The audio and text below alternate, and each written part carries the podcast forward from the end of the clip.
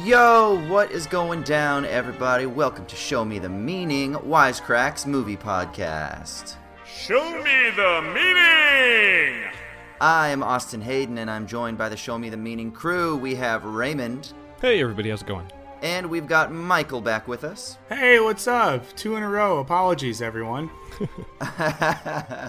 and this week we're going to be talking about the 2011, I guess we can call it a cult classic, right? Attack the Block. That's There's fair. been a recent announcement that finally, after 10 years, the sequel that has been long awaited is in development, apparently. It will be helmed by Joe Cornish, the original writer and director, and it will star the original star that launched this star's career into the fucking stratosphere. That's called alliteration, friends. Uh, John Boyega, who you all know from Star Wars and Disney fame now. And uh, yeah, this is kind of the film that put him on the map when he was uh, a young actor in London. And so they're going to be doing a sequel. So we were like, well, shoot, why don't we jump into the original?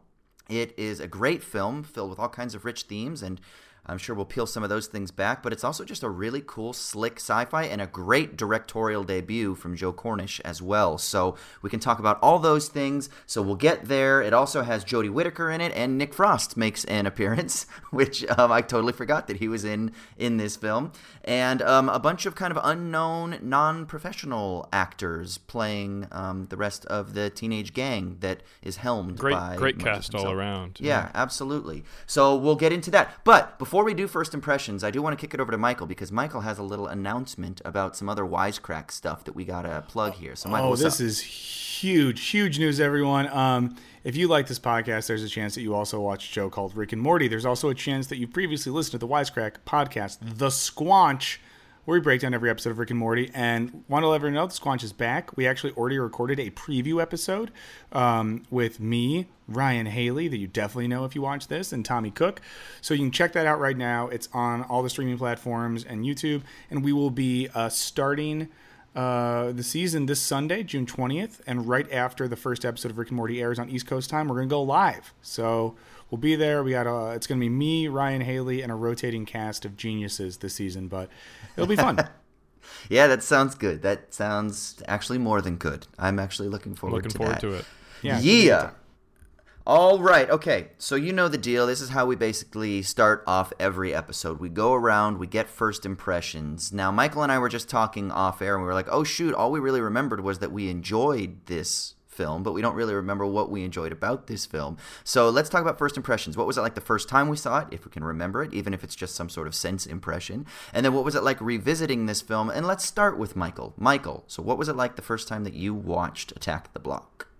You know, sometimes like you could go to a restaurant or something like that and you enjoy it, and then five years later you're like, I'll go back there. But if I were to say like, what dish did you like? What did it taste like? You would have nothing, but you would say, I just remember that I liked it. Sadly, that's me in this movie. I think um, I saw it in theaters. Um, I saw it at a time where, we're like Austin, I was living in the United Kingdom, which always adds a little bit of extra flavor when you're watching a sort of lower budget UK film four thing. I remember liking it a lot. I remember thinking that Boyega ripped. Obviously, uh, watching uh, other British shows, I was Big Frost, a, a big fan of Nick Frost and Jodie Whittaker. Um, but I remembered liking it, not a lot else. Going back into it, um, I was surprised that I a still liked it a lot, and I think I uh, appreciated a lot of what the film was trying to say in ways that I'm not sure that I would have in 2011. Um, and I think I, I found the context of the movie a lot more interesting. And I was even thinking about it in comparison to like Get Out and some other films that kind of explore ideas of of race along with horror and sci-fi elements. Um, but liked it a lot.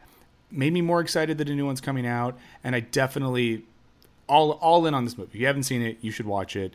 Um, not sure what we're all going to think. Not sure what we'll discuss exactly, but but enjoyed it. Would go back to the restaurant. All right, Raymond, what about you? Uh, I really love this movie. Um, maybe maybe similar to Michael, uh, I I probably had a better recollection of the first time that I saw it. Uh, I really enjoyed it the first time around, but it wasn't until I watched it a second time a few years after that I remember thinking like, no, this is a great fucking movie. Um, it's it, it's so it's so sharp, so well written. It, it it moves like a freight train, and when I was uh, watching it again this morning, I've seen it, you know, two or three times uh, since the first time I've watched it. And so I thought I'll put on one of the. There are three commentaries on this Blu-ray. It's totally stacked. I would I would check it out if you're a big fan of this movie. But I put on one of the commentaries. Uh, it's a, a, really great conversation between Joe Cornish and Edgar Wright. And I was thinking to myself, I know this movie well enough. I could probably do a podcast about it without rewatching it. So let me just listen to what they have to say. And I was kind of stricken in a weird way that like with the the uh, soundtrack for the movie dipped down so they could do the commentary track I was kind of amazed as I was watching it because it's it, it is the rare contemporary film that this this is I, I think something of a metric of success with a, a, screenplay is that you can tell exactly what is happening in this movie, who these characters are, what they want, what they're trying to accomplish, what the relationship dynamics are to each other. Like you can turn the volume down and you get absolutely everything about this. It's not only not only great snappy dialogue, but it doesn't even need that. It's it's such great visual storytelling. You you know who these kids are from from the moment they show up and they look like trouble and then throughout the rest of the movie as you know the the hoods and the bandanas and all the layers that as all that stuff starts to come off and you realize like these are just kids you know like they're they're just out there getting into trouble making mistakes and just as I was thinking that they say on the commentary that one one of the things um, Joe Cornish mentioned was that he thinks or maybe it was Edgar Wright brought this up that if these kids were 18 years old, if they were all only two or three years older, the movie wouldn't work at all. You'd hate them because they have they, they would they mm. would bear such a, a greater burden of responsibility for their actions at the beginning of the film. But they they just thread this needle so beautifully in this film. It's so well cast. It's so well written uh, and very, very wonderfully staged. I give it two thumbs up. I think it's phenomenal. Yeah, there's that. There's the one scene where Moses, uh, where Samantha's going through Moses's apartment, and she's like, you know, who lives here? And Uncle comes and goes, blah blah blah. And then she's like, how old are you? And he's like, 15. And you're like, oh shit, okay. And he's probably the oldest of the gang, right? Or at least he's the most mature. There might be one or two of the others that are, but like, like Pest looks like he's like 13 you know yeah and that moment's so cool because when when you know she says he's 15 and she's like you look older and he's like thank you, thank you. and this way yeah. where he's like yeah i want to be old i want to be whatever right. but she says it with this tone of like oh shit like you're a kid like yeah. I've been looking at you as you know because there's a scene early on I shouldn't get too much ahead of it where Jodie Whittaker and her neighbor call the kids like fucking monsters, and we have early in the film Whittaker agreeing with that. At the end, her just being like, "Man, you're just a kid," and that mm. that reversal of the way in which she perceives them. Oh God! But I'm getting ahead of it. Sorry. That's okay. Um, yeah. So my first impression, again, I actually very similar to Michael. I didn't really remember. I just remember this is one of those films that over the years when people are like when it comes up or when they mention John Boyega, I'm like, oh, did you ever see Attack the Block? I'm like, you got to see Attack the Block. But I couldn't ever explain why. And they'd be like, why? And I was like, oh, it's, you know, it's like, it, it takes place in South London and it's like these like uh, hoodlum kids and they save the, they save the neighborhood from aliens. And they're like, okay. And I'm like, no, no, no. But I'm like, it's, it's so much more than that. And it's really good and it's, it's really fast and it's fresh and all this stuff. So for me, it was always something that it was it left an indelible mark, but I couldn't exactly describe what it was, at least at the level of content. And I actually think that's okay because reviewing, revisiting this film, like yes, there's social commentary and there's things like that that I'm sure we're going to delve into. After all, the title of this podcast is "Show Me the Meaning," not let's just talk about whether or not we like this film. Um, so I'm sure we'll get into that. But, a cool title too. But one. um, but the thing that struck whether or not more we than like anything, this film the thing that struck me more than anything was the energy of this film. This film just has an energy. It gets in, it gets out. There is zero exposition about the aliens and their intention. I mean, there's the one bit about the moth, I guess, that you get at the end with the one guy, the stoner dude that's sitting there watching the the science show. But even that, it's not really exposition about who the aliens are and what they're doing. I mean, there's a little bit of speculation, I guess, but they don't know. There isn't like government officials like we're under siege, you know, lock yourselves down citizens, we have a plan, we're coming to the re-. There's none of that. It's literally just like this small, intimate, immersive um, story about what would happen in this area if some shit went down and you just get these teenagers who are at first deemed to be the monsters, but then who encounter real monsters, who then become the heroes, right? And um, they're no, no, yeah, and so it's just this really kind of. I, I, read this one little review, and I won't say too much about it. We can talk about it on the other side of the synopsis, where it was well, it was more like a think piece, where they were saying that what Joe Cornish does is he just totally saturates us in the world uh, in a world that is unfamiliar probably to not only international audiences but probably even to british audiences. The slang the language and there's no explanation of what those terms mean. They just are used over and over and over and over and over again. And by the end you kind of you're like oh okay i get it now. It's like um it's like rosetta stone the language program that just kind of is immersive that just throws you into it but it doesn't like translate it for you. And it's like traveling through a foreign world. And that i really love about it. You're just thrown into this city or into this block within this suburb within this or within this part of the city. And um, it's it, it's doesn't have any sort of like meta commentary outside of it. So all the social commentary that we're deriving from it is something that is just experientially derived from these people. So yeah, what were you to say, Raymond? Oh, I was just going to say on that on that note, um, Joe Cornish on the uh, behind the scenes feature uh, on the um, uh, on the Blu-ray, he's talking to one of the kids. I think the the kid that plays uh, Probs, and uh, the kid asks him, "Where'd you get the idea for this movie?" And Joe Cornish says, uh, "Have you seen the movie Signs with Mel Gibson and all the aliens and stuff?" And the kid goes, "Yeah." He goes, "Well, I saw that movie. I really liked it, but I wanted to see what would happen if that movie happened to a uh, a, a, housing block uh, where I live instead of out in a cornfield in the middle of nowhere." And he's going on and on, and he says, "And the thing that really got to me about that, the thing that really excited me about the idea, and this was sort of what sparked." Uh, uh, this recollection for me, Austin, that you you sort of alluded to the fact that these are not the kids you anticipate to be the heroes of a movie like this. And he said, you know, I really liked the idea that all these kids that uh, people look down on or people are afraid of or that they, they don't take the time to try and understand if something really bad like this happened, they'd be the first ones on the front lines because they're, you know, they they they are are the first people in like the classic '80s movie fashion. The kids are always the one to understand the premise of the movie before anybody else, and they're they're the ones with the like the vim and vigor to go do something about it. So, I uh, I I like this movie a lot. All right, so the last thing that I'll say, and then we'll just do a quick little recap of the film, is I also heard that um, Joe Cornish was himself mugged in South London by a group of teens.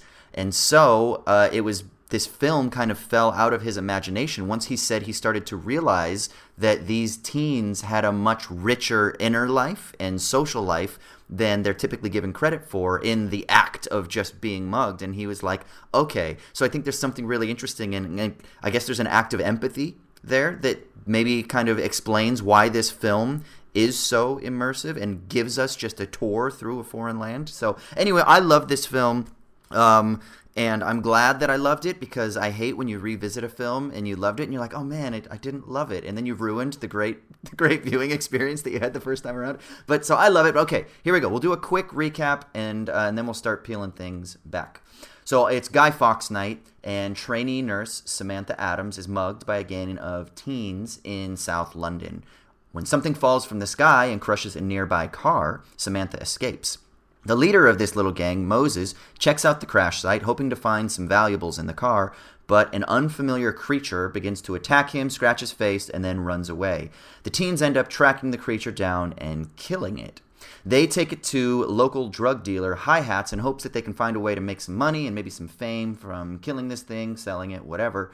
And soon they learn that this creature is actually an alien, and then more and more objects begin falling from the sky, and they start to realize that it's a type of invasion. So the gang load up on some weapons and go to try to take more of these aliens out. But these new ones are much bigger and scarier, so it's going to take a lot more than just beating it with a bat.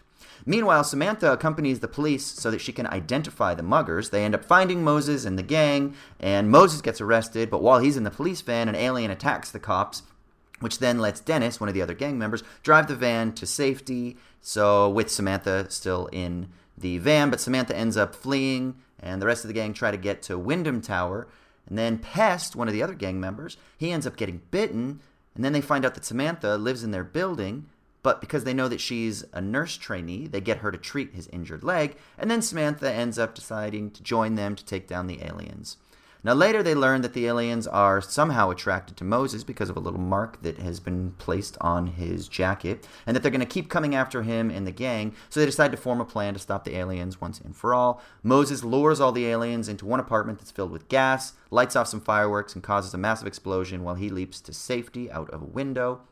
Explosion kills all the aliens and leaves a huge portion of the building in flames. Afterwards, the cops come and arrest Moses and the surviving members of the gang, assuming them to be responsible for the deaths in the neighborhood and the damage caused. Samantha corrects the story, but they're still arrested, and they're thrown into the back of a police van where they can hear the residents of the block cheering for Moses.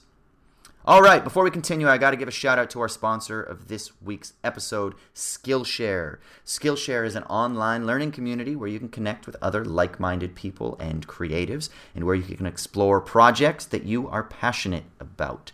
This is why Skillshare is so cool because you can unleash your creativity you can pursue your passions right from the convenience of your own home.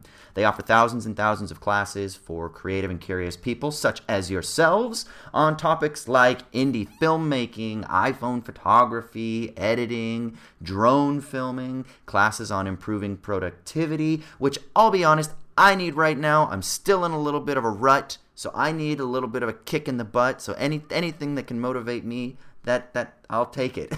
um, how to make videos for Instagram is another class that you can take. Things that the, on the intersection of art and activism, etc., etc. So if you want to explore your creativity and connect with some cool people to help motivate you, if you're in a rut like myself, get on one of those forums and maybe you can find some cool people so you can help collaborate together. Go check out Skillshare. Go to Skillshare.com slash SMTM. That's Skillshare.com slash SMTM, and you'll get a free trial of their premium membership. So, to get a free trial of the premium membership, go to Skillshare.com slash SMTM, or of course, there will be a link down below in the show notes. All right, now let's start peeling apart Attack the Block. Um, so the last thing I said, I guess, at the end of First Impressions was that this was inspired by when Joe Cornish himself was mugged. So what do we think about that experience? Like, why is this film so immersive? Do you think there's something about empathy? Do you think, rather than him being on a soapbox trying to give us a, a film that is social commentary or that is a film about South London from the, the view of an outsider, like, do you think there's something about his experience that makes this film immersive or is there just something else like why is this film so successful as like an immersive trip through a foreign territory. Well i think there's something really beautiful that uh, is sort of revealed by that story. Think of how many folks would go through that experience and have a really a really negative or reactionary response to it.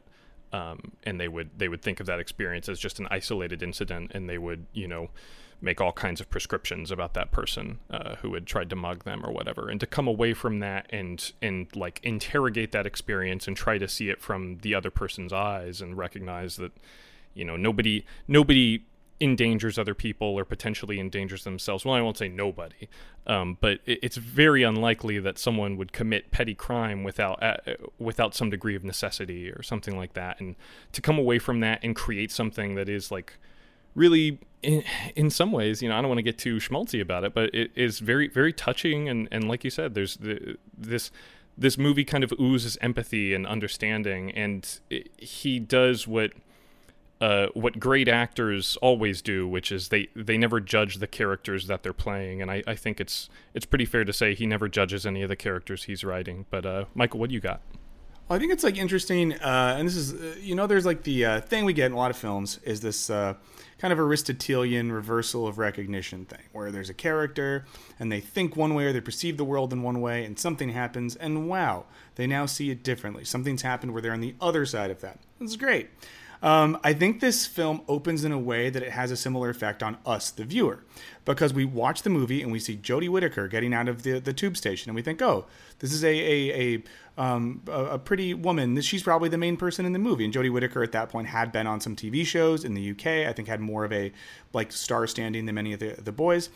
And when we see these these boys show up with masks on, one might assume she is is the protagonist. She is the character we should be empathizing with. These are the the boys that are bothering her. But after the attempted burglary, she runs and we stay with them. And the film kind of forces us to be with those kids and we slowly find ourselves going from like that's so horrible. How could they do that? To building empathy for a perspective that we maybe thought was going to be like the antagonistic force in the film. And I like what that does in disrupting expectations right off the bat. And I think it opens up the viewer to the perspective of those kids in a way they might normally not be open. Yeah, that's a great cinematic trick just to kind of piggyback on that. It's almost like we, the audience, um, let's say a standard British viewing audience are Jodie Whittaker, and we're the ones who are afraid to walk through the block late at night. And we see the kids, and we try to do the thing where we try to cross the street, but we don't get away. And then we we we get mugged, and um, yeah, we do get her back at the police station, but not until we've already then started to be like, oh, wait a second, we're gonna learn something about these kids in this extraordinary situation that they're thrown into, right? And that is really interesting. It's almost like, hey, you, the audience, you're the one taking a journey through this neighborhood, but guess what? You can't leave. You know, you can't get out so quickly and then um, and then somehow try to explain it away or like Raymond was saying, form some sort of potential reactionary opinion on the events that happened. That is really interesting. I, I guess I hadn't without without trying to be like, okay, what is this film saying? Um, what is this film saying? um, what what can this we? is what I'm confused about. So I'm Yeah. curious what everyone thinks. Yeah. So, like, do we think the film is saying something, or do you think it's more just presenting something, and then we're able to kind of be like, oh, okay, this is actually a mirror held up to us, and it makes us feel something by kind of venturing into this foreign land, and then being like, okay, well, now maybe I can reformulate some opinions, which is nice because it isn't preachy, but rather it's just. It's just one holding up a mirror, maybe in the form of Jodie Whittaker, who is the character that has the big arc, right? She's the one that kind of starts. Whereas, I mean, I guess does Boyega have an arc? I would say or is, I would say Moses does as well. Yeah. is it is it maturity? Is it learning to kind of Is it like acceptance of consequences? In, in, that, and this is a, a thing I'm kind of curious to talk with you all about because I, Yeah. I worry about this interpretation in one sense because it's a little maybe too moralistic and interpretation coming from me, not the filmmakers. Yeah. But you know, Boyega goes through this thing where like initially we see him mug someone, then an animal at that point he thinks hurts him, and he thinks that's a dog. This dude is like, I'm gonna fuck the dog up. I'm gonna take my friends and we're gonna fuck up this Yeah. animal. Right? That's how like gnarly and and sort of petty he is. And and by the end of it, when he realizes that you know the whatever the alien ectoplasm on his body got his friends killed, has has hurt people, that he has caused this harm, he takes that responsibility onto himself, such that you know if you think he might die, and he thinks he might die in protecting the people he loves and protecting his block. Um, now, I wonder then in that, and this is what I'm kind of curious about. I hope this isn't jumping ahead, but I read a review that was from like 10 years old from The Atlantic, and the writer of that review had this take that said something like, um, Oh yeah, I have this note down. He said, you know, Moses realizes it was his own reckless actions that brought the creatures and are causing those around him to suffer.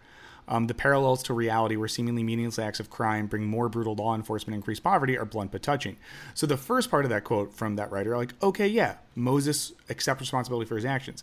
The second one, where the writer, and it's the writer Daniel D. Snyder, says, where acts of crime bring more brutal law enforcement and increased poverty, that's where I was like, ugh, because that feels like blamey like saying like you know and, and i was wondering reading that review i was like is that was that happening in the film is this just a kind of reactionary writer projecting that onto it Well, on on the one hand, uh, the the first part of that statement, I would say, uh, having just watched the commentary, Joe Cornish even states pretty unequivocally. He goes, "I." He said in the commentary that he doesn't think the first alien ever would have plummeted out of the sky if Moses hadn't decided to mug somebody.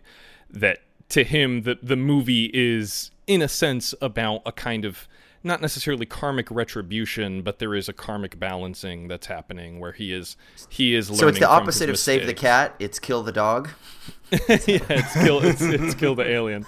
Um, and and there there is a sense that you get. Uh, he- he also said that he never wanted any of the other kids' deaths or endangerment to be attached to their actions. That that he did, like you said, uh, Michael. He he did need to understand by the end of it that there are consequences, and um, maybe even in a broader sense that like doing the right thing is not always easy, but it's always going to be right. um, and you know it's it's worth it to do the decent thing. I think the second part of that statement may be a little bit problematic, but I mean, I think in, in a perfect world, we could read that the second part of that statement exclusively in bad faith, where he's he's saying, "Oh, it it always brings you know law enforcement." We live in a very imperfect world where like the yeah. truth of the matter is whether or not it should bring more law enforcement. You know, I I personally uh, believe that it shouldn't. Um, that is quite commonly the you know that that is the response to crime is uh, uh, further militarization and, and, funding of the police. So you're saying like there's a way just you're kind of opting for saying this is good or a realist take where a take like that yeah. not to project it onto a. a Granted, a I haven't I haven't read yeah. the rest of that review. Maybe the next sentence he says, and that's the way it should be, and I'll have to eat some crow. But I, I well, the writer just, is um, he's the president of the police union in Pittsburgh, so I don't know if that changes anything. No. A little movie, movie film criticism op-ed. yeah, why police union? but yeah, oh, what do you think about uh, the the sort of moral and and, and uh, aspects of the characters' journeys here, Austin? I mean, I feel like it's kind of part and parcel of of any sort of Western hero tale, right? Is there's always some mm. sort of mm. lesson that is learned and and even when it's done cleverly, there's always some sort of moral tale that is told. I think it's kind of weave, woven into the fabric of, of how we tell story. And um, if there is the moment where, like, if you read, like, I don't know, John Truby's Anatomy of Story, and he has the, the seven, the seven essential kind of like points that you have to hit. The final two for him are like the final battle, which you obviously get with Moses and the aliens, and it's a great final. Like that's a great like. But before the final battle even happens, there's a moment of realization, and the moment of realization I wondered as you were talking, Michael, is it's almost like not self-sacrifice. There's two ways that you could look at it. One is it's like I'm gonna be the fucking hero um, which they did they do want they do talk about like fame a bit you know wanting notoriety you know somehow getting out of the block maybe um, even if it's just in their own imagination. And so maybe he's fantasizing with that but i don't think so. I do think it's much more grounded. I do think it's shit you know a, a couple of my friends are dead because of me. And there is a sense in which he's taking responsibility um, and once you start talking about like responsibilization, which is a term that academics like to use, now you are already in moralistic territory, right? And so he is taking responsibility, and it is a sort of like moral maturity in that to recognize that. Um, and I think that then what he does is he almost does like a Jesus thing where he's like, well, then I'm just going to sacrifice myself. And I think he kind of does accept his fate so to speak, which again is kind of like a tragic acceptance, right? So there's some classic storytelling points that I think are really being covered here with the hero myth, with the acceptance of responsibility, with a moral tale, and then with a sort of tragic focus. And then what I wonder is, is at the end, for John Truby again to kind of like go back to that reference that I mentioned, who wrote this book, Anatomy of Story. He's a famous script doctor. Um, the whole idea is is that now the protagonist can never go back to the world that it once knew before because it's learned. You know, it's confronted his or her own moral failings and then the social failings of society. The world is now changed. And he or she, in this instance, he is now changed and he can never go back.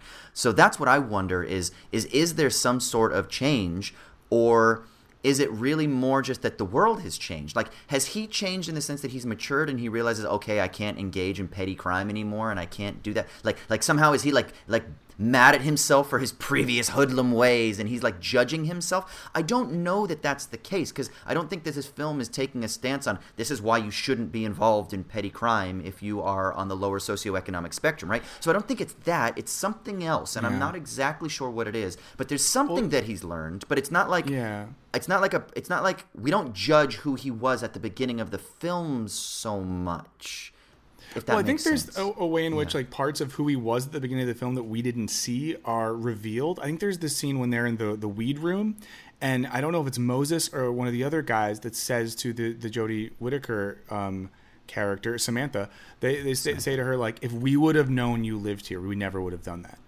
Um, yeah. and you see that they have this like this like there's like a civic pride code. in a way. Yeah, yeah it's like oh like we assumed you were from outside of here. We assumed you weren't like one of us. And it was yeah. interesting to see that there is that little bit of a code, and maybe it's like an extending of that that's happening. But I, I did think it was interesting that it slowly reveals like they already had this kind of code.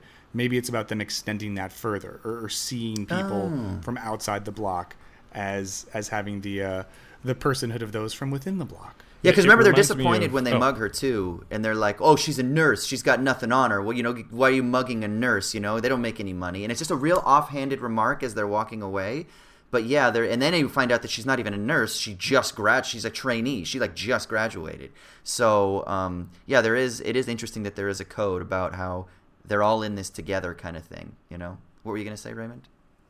Oh, I was just gonna say, um, apropos of what uh, what Michael was saying about the like attachment to this place more than anything as like its own type of character. It just kind of reminded me of uh, I don't know if y'all have seen the documentary about Cory Booker from like a decade ago. I think it's called Street Fight, and there's a, a scene in which he's holding kind of like a, a town hall at the apartment uh, the the the apartment block or where, wherever he lives and all- these people who have the opportunity to go and like ask him questions about policy and you know his platform and everything all they want to know is like do you actually live here? And he keeps saying like you can go to my apart you can go into my house right now and see dirty dishes in the sink and blah blah blah. But it is one of those things that it it, it, it weirdly does kind of uh, come to the foreground in this movie a, a movie that i think is uh, in a certain way very very much about class um, and how uh, these the, the the gang of kids are perceived to be a certain class by how they present at the very beginning of the movie. Samantha, in much the same way, is perceived to be of a certain class that she not necessarily is because she's she's a nurse. Oh, she's just a nurse trainee. Oh, she lives here, like she's one of us. And there is there is this kind of subtle commentary about um, the, the the distinction of class and and how that uh, creates a certain unity or solidarity. let's let's kind of let's get deep into potentially one of the themes relating to class, race, um, social exclusion, etc. Here's a quote from Moses. It's probably like the quote that is the most heavy-handed quote in the film. He's sitting in the apartment after um, after the chaos. Is in the middle of, of the madness, and he says, "Government probably bred those things to kill black boys. First they sent in drugs, then they sent guns, and now they're sending in monsters to kill us. They don't care, man. We ain't killing each other fast enough, so they decided to speed up the process." Do you think that these aliens are a metaphor? Do you think that this is just uh, again, what I what I when I first watched it, I was like, oh, this is just his perspective, which is so lovely because again, it isn't like government officials are saying we don't know where these aliens come from. We don't understand their intention. And this is kind of this is how it is. Remember remember when Kyrie Irving said that the earth was flat? And everyone was, or he said that he didn't know, and everyone kind of freaked out. And then in the interview later, he's like, "Look, man, he's like, I'm from a neighborhood where we just don't trust authority figures just because they say something. I've been, I've been misled too many times, right, by people to just say this is how things are, this is how things are. Why am I just supposed to trust the people? He's like, I don't know. Uh, he's like he's like it could be, and I, and I thought that was actually a really kind of poignant remark, and I feel like this is something similar. This is kind of him saying, "Look, man, from my perspective, this is how things are. They've tried all this shit constantly. In my experience, this is probably the feds, as they keep saying, um, just throwing something into our neighborhood to kill us faster because we're not doing it fast enough. So, what do we think about this quote? Um, what does it mean? What's it saying? It's etc. It kind kind of reminds me of um, I think it was a clickhole blurb that said something like, uh, Q- "QAnon is uh, a conspiracy theory that holds that uh, powerful elites are." secretly evil instead of outwardly and openly evil and, and it does it does kind of dovetail nicely with that this this notion that like well yeah i mean what is what is the apply Occam's razor to this thing, and what is more likely that our first interaction, our, our first known interaction with an alien life form would just hurtle out of the sky and land on our block, or that you know, uh, uh, marginalized communities would uh, continue to be oppressed and purposefully marginalized by uh, a, a, relentless and, and uncaring government. Um, Michael, I, I know that you are uh, the resident NBA enthusiast. I, I wonder if you have any uh, anything to say about the. Uh, I remember Kyrie kind of recanting as well, saying that he he was like, "Look, I just went down a really bad YouTube wormhole." Yeah. I, I think I think he kind of he notched it up to experience in the end. But uh, what do you got, Michael? Well, we were going to introduce a new segment called the NBA Playoff Moment. So everyone, grab your. No, kidding. Um, but I, I don't don't leave. Um, I mean, yeah, I think that the Kyrie example, I think interesting in that way because he later was just kind of like, I don't know, like I saw some stuff. I was just asking some questions. I don't know. Like there's something about it that if we're really, really generous, is like the Socratic, like know what you don't know. And and Kyrie was just sort of like, listen, I don't know that. Like I haven't been in space. I don't have this sort of knowledge. I'm not just going to assume things. Um, so you know, that's kind of fun. But on the example in that great quote, I'm so glad you brought that one up, Austin. Um, I feel like there's like these two perspectives of that, right? So you have Moses, who's like, of course this shit is happening. Of course, after everything we deal with in this community, life get life gets even harder for us with with fucking aliens from the sky with blue teeth and and you know non-reflective black fur or whatever. On the flip side, it's just another example of something that the police officers or whoever arresting them will never believe and will never understand.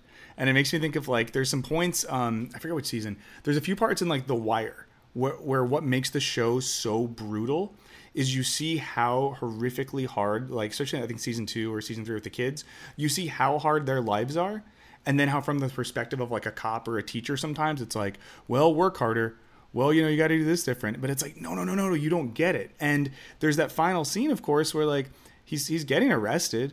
All the aliens are dead, so there's no like evidence really. No one's Yeah. gonna believe any of these people, and that's why I brought this up before. It reminds me of the um, alternate ending of Get Out, which is one of the most fucked up things Oh, ever. it's gut churning. Yeah. Yeah, so we, we all know in Get Out at the end, Lil Rel shows up, saves the day. The TSA doesn't mess around. Um, I think Chris, the protagonist, gets away okay.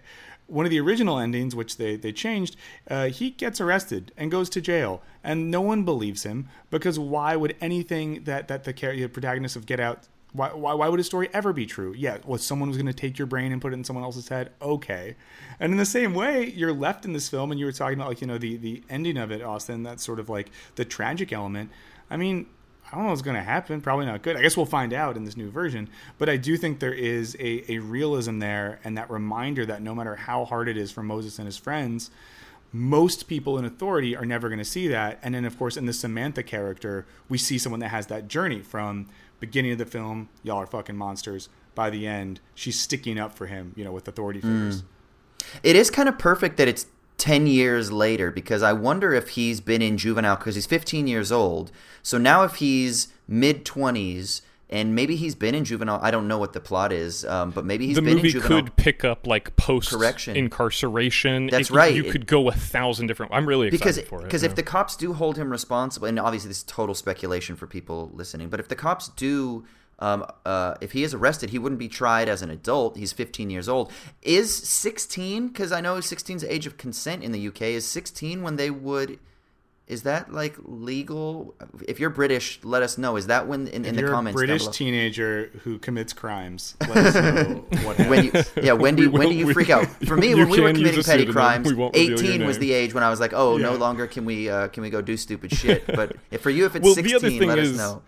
even if he is, you know, tried as an adult, uh, who who knows? Is the sentence for blowing up an apartment ten years? like, what is the? Is it disturbing of the peace? Will they make some joke about how it's just a slap on the wrist, despite being like immensely devastating? Um, no, I think that uh, kind of what y'all were talking about before about how no one is going to believe this kid. It it does come back to this thing just to just to sort of like sidetrack to an aesthetic uh, kind of conversation really quickly. I think there are a lot of movies, especially in recent years, especially in genre, um, where the the '80s thing has been so done to death, and everyone is trying to like, whether it's you know the John Carpenter fonts for their title cards, or the synth heavy scores, or just straight up '80s nostalgia with uh, all the fetishization of the wardrobes and stuff like that. In none of those movies or TV shows do the 80s vibe as well as this movie does with it, for example law enforcement being this sort of false friend the way that like when the FBI shows up in Die Hard they immediately make things much worse Um, there there is this this really cool vibe with all of this that you don't you don't see much in movies anymore. Uh, it has like the sort of Gremlins tone and the John Carpenter tone of of of being a movie that Michael you you said before we got on air that uh, because you don't do spooky things very well, but you can handle kind of jump scary things here and there. This is a great movie to introduce not necessarily kids, but it's it, I think a great genre sort of bridge piece that can can help bring you know younger folks into the conventions or the vernacular of science fiction and horror and we just don't get a lot of those anymore so i think it's really special. But sorry that's my uh Raymond's no. aesthetic corner really quick. No, no, this is great because because I do want to talk about the aesthetic too because this film, like I said at it, when I was giving my my first impressions and, and talking about revisiting it, this film to me is more, and I hate, I, I I just don't have the vocabulary to say it better, but it's more vibey, it's more tony than I was expecting it to be than anything. You know, it's not style to the neglect of substance or form to the neglect of content.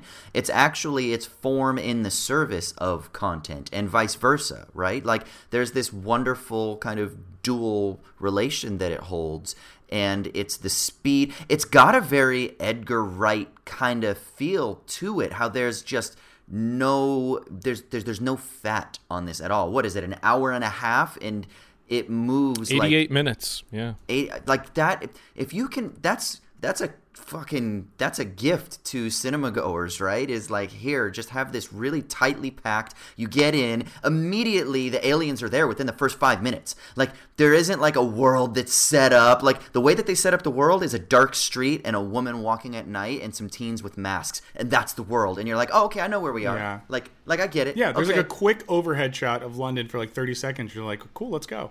Yeah yeah, yeah. Um, and I I do think the soundtrack helps a lot too. I think it's Basement Jaxx did all the music for it, and, and it keeps you going the whole time. You know, you talked about Raymond like doing the director's cut without the music. Uh, it has to be interesting to see that w- w- or without, without that sort of like yeah without the dialogue with, Oh, with yeah, that dialogue. Sorry, there's- sorry. Yeah, yeah. But I, I was really impressed by how much work the soundtrack does. And another thing that, that Edgar Wright um, is very good at doing. Absolutely, yeah. A, a phenomenal visual storyteller, Edgar Wright. I think he's he, he's up there with any contemporary filmmaker. Yeah what was his role Oh, he was film? he was in uh, one of the executive producers, and he also knew Joe Cornish for a decade before uh, he made this. And in in Joe Cornish's own words, he said that Edgar Wright not only is a, a close friend, but something of a mentor to him. And okay um, they, funny enough, Edgar Wright, while working in uh, a producer capacity on this, really just kind of helped get the ball rolling on the project because he was at the time finishing up Scott Pilgrim vs. the World. Um, to the point where the two of them had these movies in like neighboring editing suites when they were uh, putting the final the final touches on them. So they would kind of like work on their movie, then they'd go next door and give each other notes on this, that, and the other. And I do think it is. They they say it several times in the commentary that 88 minutes. Edgar Wright at one point he says it's just with with no uh, uh, like elucidation whatsoever. He goes 88 minutes is just the perfect runtime for a first feature. and Joe Cornish just goes, yeah, I couldn't agree more. Just I've like- ne- never thought about this before too. Isn't it the case that um, Edgar Wright was supposed to uh, either write or direct the first Ant Man film, and then Cornish yes. took over? No, no, no. Uh, Peyton Reed eventually um, Oh. uh, directed that film. Has Cornish worked on a Marvel movie, or is about to? Or am I making this up? I don't know that he has. I know that he's been. I should know this. This is literally my job on this podcast is to know stuff like this. Um, but I'll- the I'll- yeah. the Ant Man saga is uh, sort of a tale of woes. I know that Edgar Wright was working on Ant Man before the MCU was even a thing. Like he had been pushing that boulder uphill forever because that that character means so much to him. And within just a few weeks that he was supposed to go into production on this script he had been developing for like a decade, they Oh, they he came in with a a draft of, of the screenplay. Oh, okay. Oh, well, he probably co-wrote Edgar Wright's With draft Edgar. of it. Yeah, yeah, yeah. Um, Okay, cool. I knew he had something to do with it. Sorry for distracting us. No, with it's that, all good. Everyone. Did did they in the commentary? Did they talk about some of the ex, like the specific choices with regards to why the aliens looked the way they did? Did they? Did, Absolutely. What can Yeah. can we talk about that a little bit? Because that that was a really cool. Yeah. I, I love these fucking I alien. dog love I love that like Vanta black surface and like the only three dimensional thing on them is the teeth. It's so cool. Um, but he said that it was it was largely inspired by Ralph Bakshi's Lord of the Rings adaptation, which, if you're familiar, is a uh, uh, an animation uh, an uh, an animated adaptation from the 70s. I think it was 79, and uh, the ring wraiths in that are similar. That they would they would film uh, a live action reference and then they would animate over that. And just the way that the ring wraiths are kind of flattened into this really sort of like hyper absorbent 2D sort of silhouettes no matter what kind of light they were in and stuff. He just really liked that notion and they talked a lot about uh, on the special features they talked a lot about how they achieved that in this movie. How did they achieve that in this movie? Oh, well, I mean, through rotoscoping, the same way that Ralph Bakshi Yeah, achieved it in the '70s, cool. and that's one of the really, really cool things about this. On the very first episode of this show that I ever, I ever appeared on, I, I went on a tangent about how great Total Recall's uh, uh, practical effects are, and uh, they are. And this, this movie is kind of in, I don't necessarily know a similar vein because its effects are being done and deployed in a very different way. Um, but this is just a reminder of how effective simple tricks are. That they they had a guy in this sort of like gorilla suit who was chasing these kids around and then in post they essentially just like they just went in and co- colored over him with just a flat black you know? And what was so cool is they they said in a lot of the um a lot of the shots they talk about how they wanted the, the the housing block to essentially be the Nostromo from Alien, where they're in the like very foggy hallways and they're kind of like downlit from those lights above or those windows above the doors. And there are some sequences where uh, the the the aliens are kind of coming around corners and you see them backlit through the fog like something straight out of uh, straight out of Alien, and he said he was so surprised there were tons of shots like that where they thought well we're going to have to you know do a, a, a pass on this and post and, and touch up the effects and stuff. And he said there were a lot of times when the light just caught it perfectly and they didn't have to retouch it at all. And just yeah it, it just speaks to to the power of what you can do when when there is not only a plan for implementing these effects on the back end in you know in the good old fashioned practical sense but also having something there for the actors to respond to react to in in, in you know live in front of the cameras it the, you you really can't replace it you know no amount of tennis balls can bring that same same effect out of uh, the performers surrounding it Yeah, let's Real, talk like, a little bit. creativity through constraints thing here. Sorry, Austin. I was just No, no, yeah, no, that's so much. keep going. Oh no, it's it's just simply saying that it's a real example of like uh, awesome creativity being inspired by constraints, low budget, a- and them just doing incredible things with it. Cliche thing to point out, but hearing that is just making me like this movie even more than I already did.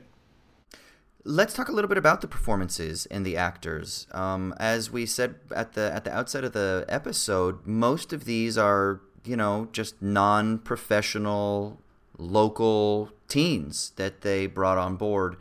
I think John Boyega was an actor, right? But the rest of the cast were not. Is that correct, or was even he a first time? I think I read it was a lot of kids from like community theater programs in London, so they were like just truly kids from neighborhoods like that, and they were in like youth theater. Yeah, they they said uh, pretty much every kid that was interviewed on the special features said that they had an acting teacher or an acting coach or at least a director that had brought them this casting notice because they just did an open call for a lot of these roles. I think they they said they read upwards of 17 or 1800 kids. Wow. I personally really love the two young ones too that are like what what like so funny. nine and six or whatever and it's so cute because you have like these these age differences you've got Jodie who's what early 20s and then you've got uh, the teens who are just barely teenagers let's say 13 to 15 and then you've got these other kids and so you get Boyega's kind of maturity. He wants to be older than he looks. He's like very proud of that fact. Um, but then you're also like, but you're just a fucking kid. But then of course they're constantly talking to the kids, and they're like, no, you guys are just kids. Like you're too young. And then those kids, they want to be old because they want to be cool like the the rest the other kids in the gang. Well, and then so there's this like the gang leader, weird rapper, weed kingpin guy. hi Hi-Hatz. hats. Hi hat, sorry, who treats you know Boyega and the guys like just And what is he little mid? He's like, mid twenties probably or something like that. Sure, yeah. Yeah. But it is it is interesting how like the the the sort of like the wake trail of influence. sort Yeah, of yeah, exactly. Back through the you know the age ranges that like these kids do like look up to other kids. It's like the John Mulaney bit about uh, hiring a horse to watch a dog or whatever. yeah, exactly. And it's really kind of well done how you're kind of given, and it's never even really commented on, but you're kind of given a shot into like three generations that are kind of like all living within this within this place. Um, so yeah, and you but can what do you see think? how like some of the more unsavory aspects of what of what some of these kids get involved in become like cyclical and self-sustaining. exactly.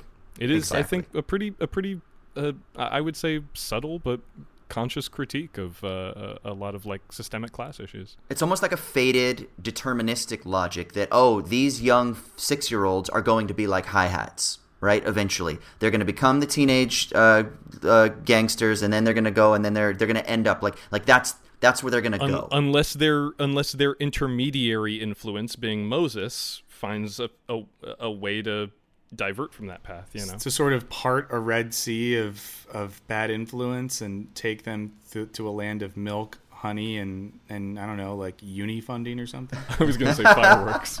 Oh yeah, fireworks. Sorry. Okay, Uh, so last yeah. thing, let's do this. This is a very simple question, but like, why does this film work so well? We've all spoken quite highly about this film, and we've talked about the aesthetic, the energy, the kind of interesting social commentary. If we could encapsulate it in just a, a soundbite, like, why does this film work? I'll say something really simple and let you guys say smart stuff. This movie um, builds a clear and specific world upon which it lays a very um, simple and executable premise. Which is which is great, I think, because we have so many people who write to us that are like aspiring filmmakers too. And I love what you said that that they that Edgar Wright and Joe Cornish in the commentary said 88 minutes is the perfect length for a first feature. because I've been to so many film festivals and you get these like these these young people i'm going to say young dudes in particular who have these like 3 hour epics that are inspired by Malick and inspired by Tarkovsky cramming every idea and influence they've ever had. yeah, and I get it, and I and I get it. Like uh, like I I'm loquacious, so just imagine if I was making a feature, it would be a five hour fucking uh, it would be a Béla Tarr film. Um, so like I I get it, but there is something lovely about being able to just tight tighten something up in this really neat package that you can give to people. Yeah. I also think there is um, Michael basically took my answer. I think he keeps it simple, and that's no, no, no. I, I mean, I, I think that's a testament to the the value of, of simplicity a lot of the times, especially in such a a, a plot driven or genre specific script. But I would also uh, say on top of that is that I kind of touched on this before that he never he never judges the characters he's writing.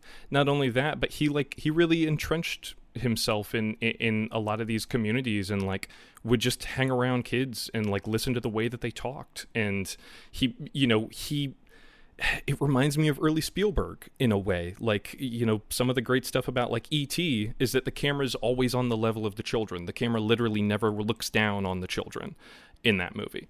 Um, and I, I think there's something to that, that he, you know, he put in the effort and it, it comes back to that, uh, that old adage of like, there is, uh, there, there's nothing more universal than the specific you know? If you can if you can really illuminate the inner lives of people you can't help but be kind of um uh, kind of engrossing.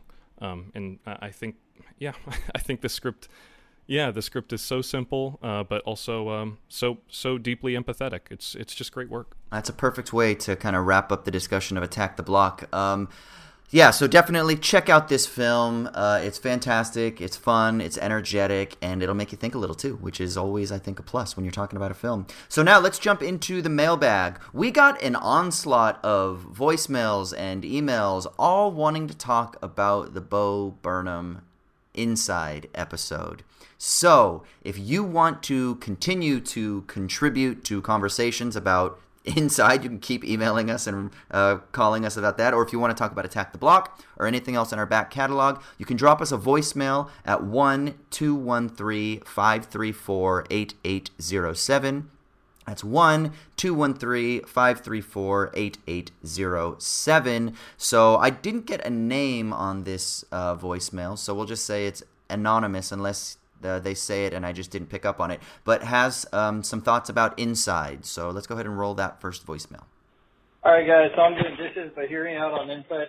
So I think Inside's a very interesting piece, and I think the reason like, you all, you all were talking about it during the podcast, and you were trying to figure out why exactly it was so big.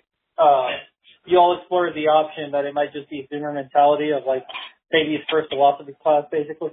But I think that's a misunderstanding of why it's so big.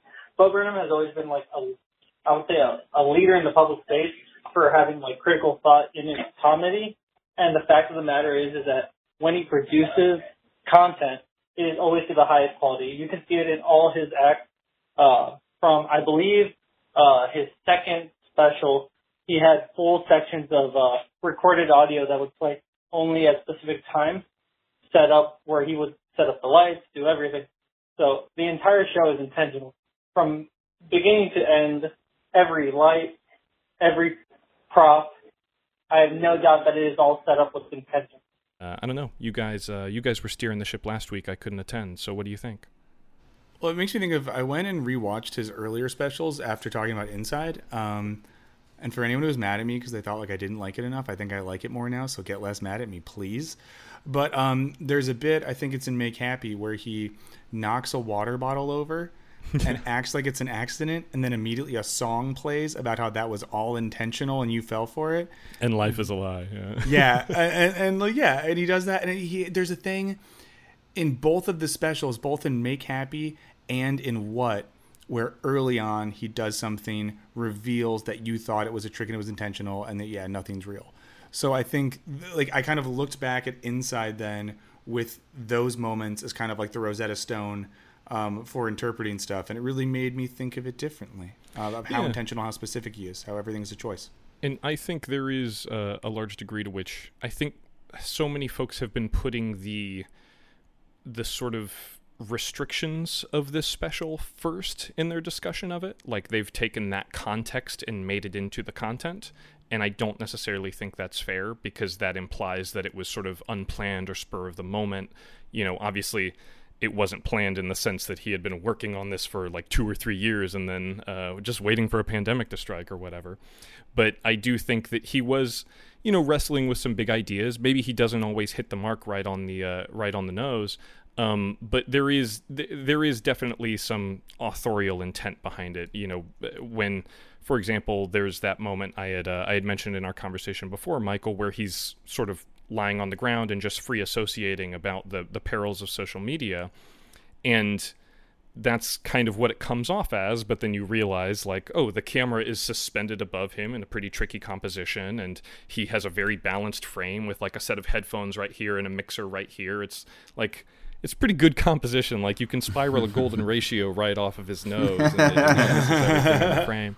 You know there there is that that aspect of it that if you if you engage with the work as a, an intentional piece of art where everything that is inside the frame and outside the frame is either there or not for a reason i think you, y y it, it would open the discussion up a little bit more to the intent rather than just like oh the primal scream of it all you know i i for one think it is uh, something of a natural progression of his onstage persona um, at least given the circumstances Yeah, and I wonder what it says about us that we rush so quickly oftentimes to look for that, to try to find the distinction between, oh, is this is this real, is this authentic, or was this staged? What are we looking for in that question? That's what I'm more interested in. And does that somehow invalidate what he's saying? Like, if I rehearse the thoughts in my head, but yet I just set up a camera and I'm like, well, I'm just going to record what comes out at a given moment uh, is it somehow more authentic because I didn't say, okay, I'm going to sit down in this moment and record it with this screen composition? And maybe in post, he adjusts the frame to make it so that it has that golden ratio aspect that you're talking about, right? So, so like, is that more authentic? Or maybe if I'm just sitting there, stream of consciousness, and I'm writing, why is that more supposedly primal in in my expression? And why is that something that people would gravitate to? Not that it shouldn't be. I'm not asking that as a rhetorical question. I'm asking that seriously. Like what is it that that elicits that kind of response? And i wonder if there's something that people are searching for and they look for like a voice of authenticity and then when they feel like it's manicured for them it just feels like spin like political spin or social spin and because we're so jaded and spurned by the manicured media stories that we're fed all the time that we want somebody to just fucking break out of that and be like no you know, like this this is it. And then so I think if people are expecting that, especially in a commentary that is critiquing that kind of fabricated and manicured media landscape, then we are like, no, but therefore it can't it can't be rehearsed, right? Like it has to be real. And I'm like, but but but what if I sit here in my room late at night and I rehearse thoughts a thousand times in my head, which I've done about what to think about a particular social situation or or a social artifact? Like, it, am I not rehearsing? Am I not staging? Is Yeah. that Well, and I think that's something that Burnham's really getting at, right? With like the social media stuff. Um, and I think he says this in his, in his special what that like people in the audience view him as a performer, but he's like, we are all performing via social media constantly. And the same moment you're you're referring to Raymond, where he kind of says like, you know, should we exploit the neurochemical drama of kids so Silicon Valley uh, Silicon Valley companies can make money? Like everything is tied into this logic of performance and authenticity and at times it's like performing authenticity is what gets people um, you know the, the the biggest amount of like clout or attention and we don't know anymore and i think because we don't know uh, we, we, we want to hold on to something real. And i think if we think something real if we think it's real and we find out it might not be it like hurts people's feelings. They feel Yeah.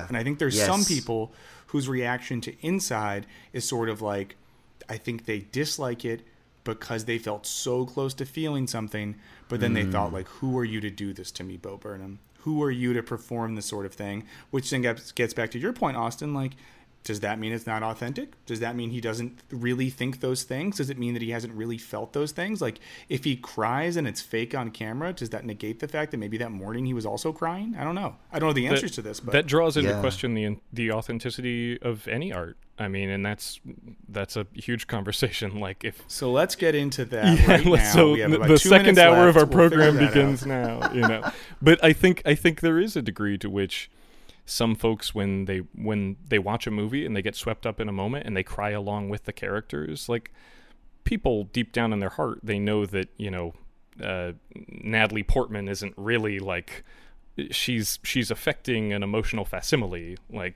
for for their own catharsis and it, you know it's like that's literally any art and I, I i love that he does not feel um at the risk of sounding kind of punny, he doesn't feel confined uh, by the, the the expectations of the comedy special as a as a genre or as a format. That he he can have those more confessional moments or more authentic moments that you take a step back from and say, okay, but is this Bo Burnham or is this Bo Burnham in scare quotes? You know, like it.